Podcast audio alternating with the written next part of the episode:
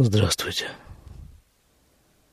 Восьмой подкаст по сказке Рабин Ахмана о хромом. В прошлый раз мы оставили нашего главного героя, бывшего хромого, ныне здорового, вот в такой ситуации. Он решил пойти к тому месту, которое ранее в сказке было обозначено как «тысяча гор», вокруг нее еще тысяча гор — и это то место, где водятся черти. И мы когда-то в предыдущих подкастах довольно подробно разбирали о том, что это за горы, что это за тысяча гор, еще тысяча гор, что это за черти, почему именно там они водятся. И вот он стоит несколько поодаль и смотрит, а что там происходит вот в этом стане чертей. А чертей там, видимо-невидимо.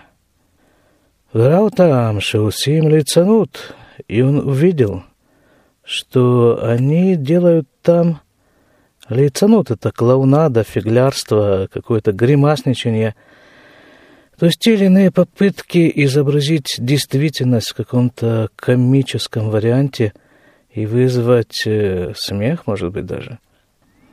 Но не важно, что вызвать, а важно исказить действительность и представить ее в карикатурном виде – и что же это за карикатуры, которые они там представляют? Земесапе шиихзик лизетинок.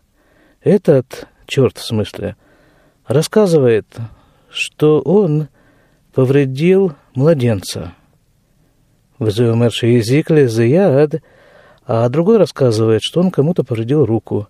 Везеумер шиихзик регель, а вот этот черт рассказывает о том, что он кому-то повредил ногу. Вехеншарли цанут и другие виды кривляния, что ли, фиглярства. Давайте, как мы обычно это делаем, остановимся вот здесь и попробуем разобрать чуть-чуть подробнее, что это за повреждения такие. Что это за тенок, что это за младенец, которому он повредил. Младенец в символике Раби Нахмана – это сила обновления – еще точнее, это возможность, способность воспринимать этот мир каждый раз по-новому. Человек рождается утром каждый раз в совершенно новый мир. Потому что каждый раз утром он получает свою же, но обновленную душу. Каждое утро он как бы рождается заново. Как-то я слышал от своего учителя Равагада такую историю – он рассказывал про одного хасида, учителя, который вел урок с учениками. Это было в Америке. И он спросил их, хотите, я вам сейчас покажу одну вещь, которая существует только в одном единственном варианте. Другой такой вещи нет, не было и не будет. Ученики сказали, конечно, хотим. И тогда он достал из сумки апельсин. Таких, как этот, есть великое множество – но этот один. И действительно, вот посмотрите, как ребенок воспринимает мир. Это ведь сплошная непрерывная радость. Радость каждому лепесточку, каждому дуновению ветра. Вот это вот истинное восприятие, не испорченное так называемым жизненным опытом. А что такое испортить ребенка, как это написано в этой сказке. Это привить человеку такой стиль поведения, стиль восприятия. Ну, что тут нового? Это уже было, это уже я знаю, и этим меня не удивишь. И бросьте вы все ваши росказни, и нет ничего нового под луной. Это стиль восприятия старика – и вот именно об этом Рабин Ахман в другом месте сказал «Асур льет закен» – запрещено быть старым. Понятно, что речь идет не о календарном возрасте, а о новизне восприятия и радости по поводу этой новизны. Хорошо, следующее повреждение в сказке, как там написано, что он повредил руку – руку в рамках той же символики, да и не только в символике Рабин Ахмана, а и в других источниках. Рука – это выбор. это возможность выбора. О выборе мы говорили достаточно подробно в прошлый раз. Но здесь я тоже отмечу, что выбор – это величайший подарок, который Творец дал человеку. И именно в этой области, в праве выбора, человек подобен Богу.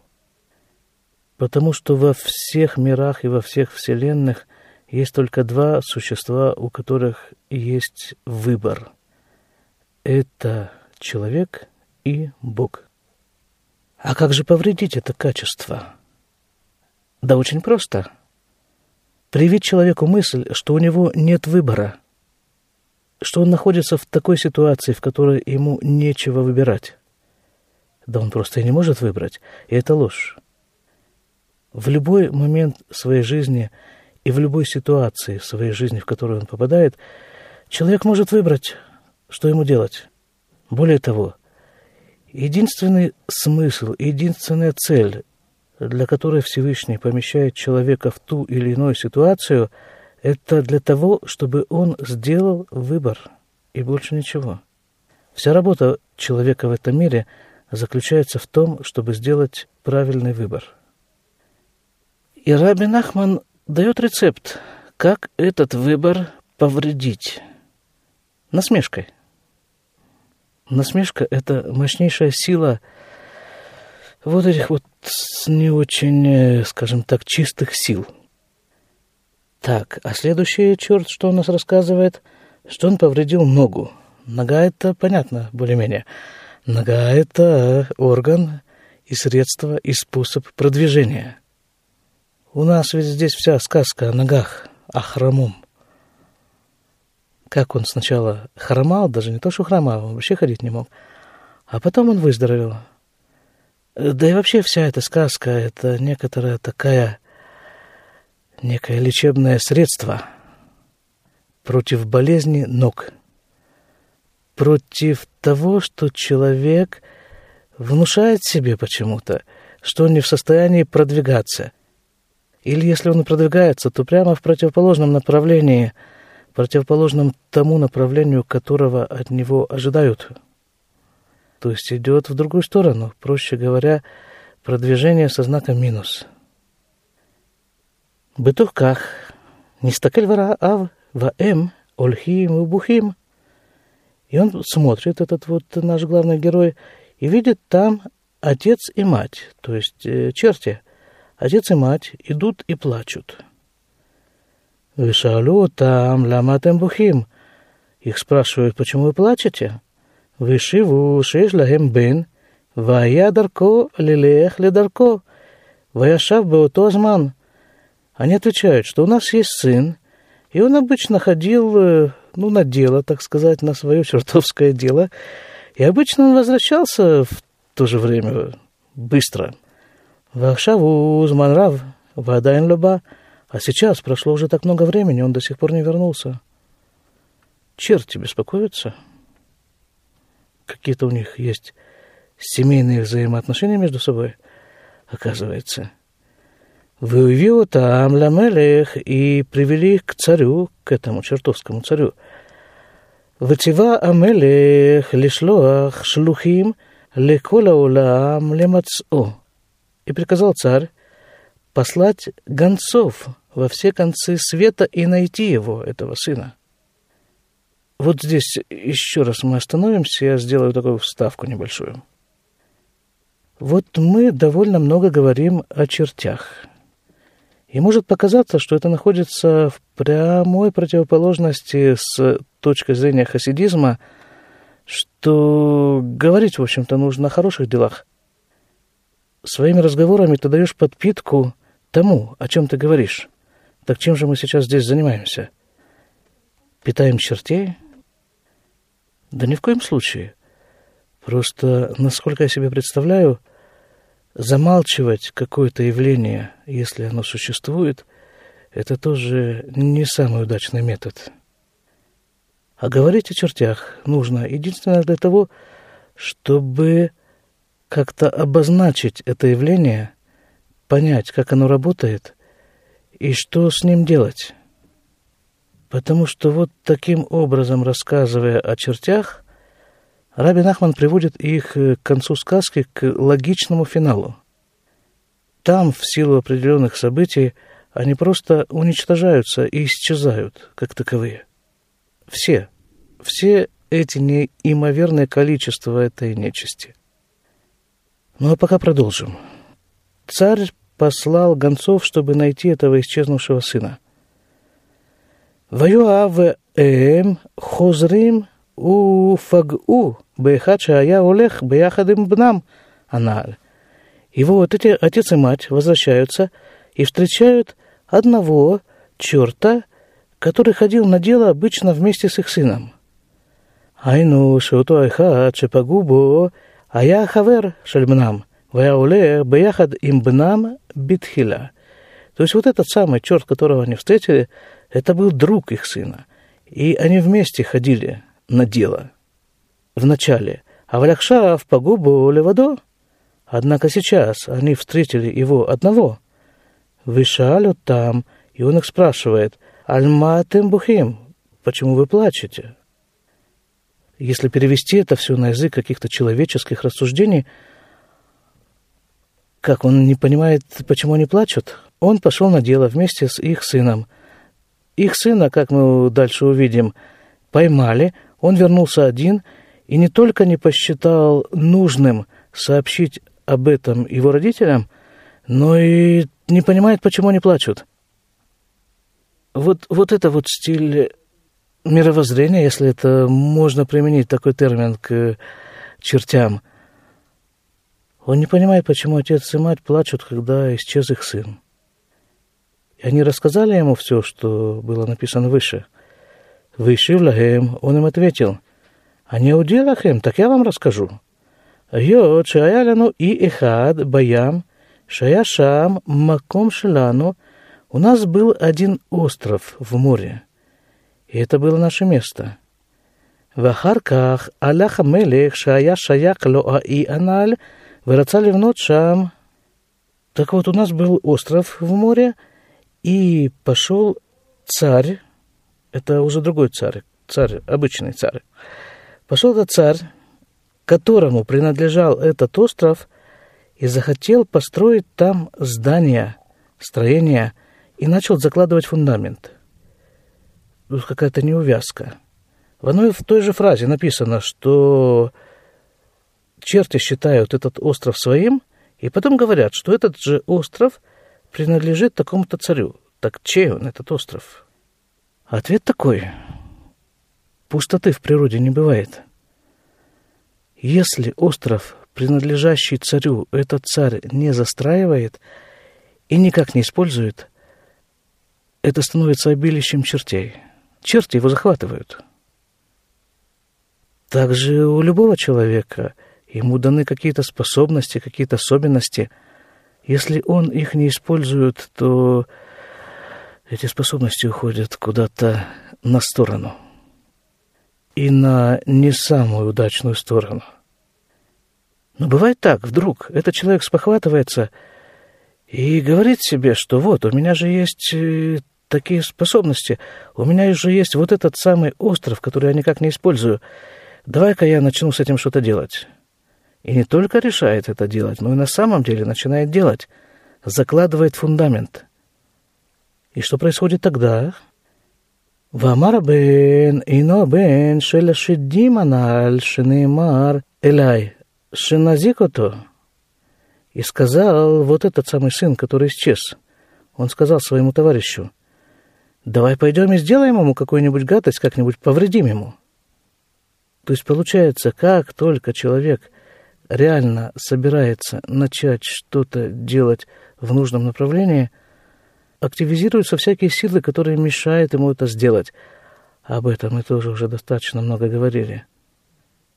И это правило верно до такой степени, что если у тебя на твоем пути не возникает никаких трудностей, значит, нужно крепко пересмотреть этот путь. Трудности – это показатель правильности выбранного пути. «Валяхну, валякахну акоах, миамелех» И мы пошли и забрали силу у этого царя. То есть царь заболел. Ну а когда человек болеет, до острова ли ему? Есть ли у него возможность думать о каком бы то ни было строительстве? Он должен заниматься своим здоровьем. Ну и как же человек занимается своим здоровьем? Ваяусек бы докторим, и он пошел к врачам. Велюаю и холим лязорла. Они не смогли ему помочь. Как же врачи смогут ему помочь, если здесь дело идет о чертях? А если еще точнее, то откуда берутся вот эти самые черти, которые мешают ему двигаться в определенном направлении? Черти эти, как мы говорили, по-моему, это было в прошлый раз, берутся от того, что этот же самый человек или подумал что-то не то, или сделал то, что не нужно было бы делать. И тогда вот этими своими действиями он запускает некую цепь событий, которая замыкается на нем же. И замыкается она на нем тогда, когда он решает делать что-то в направлении противоположном его предыдущему поступку. Так, здесь я, наверное, вас подзапутал. Сейчас попробую как-нибудь расхлебать это все. Ну, скажем так, я сделал какой-нибудь э, неудачный поступок. Ну, не знаю, обидел кого-нибудь. Нехорошо.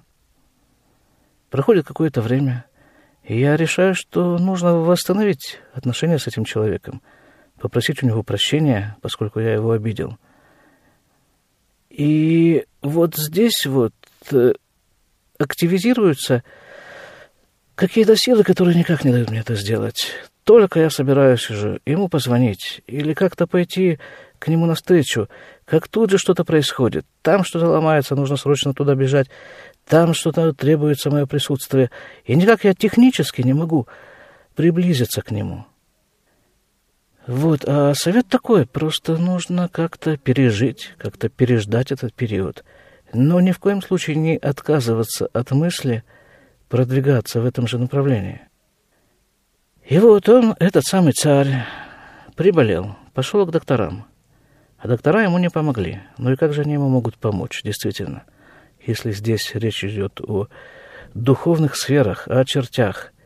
А, как правило, болезнь – это следствие изменения в духовных сферах. А доктора, они, как правило, в чертях не очень разбираются.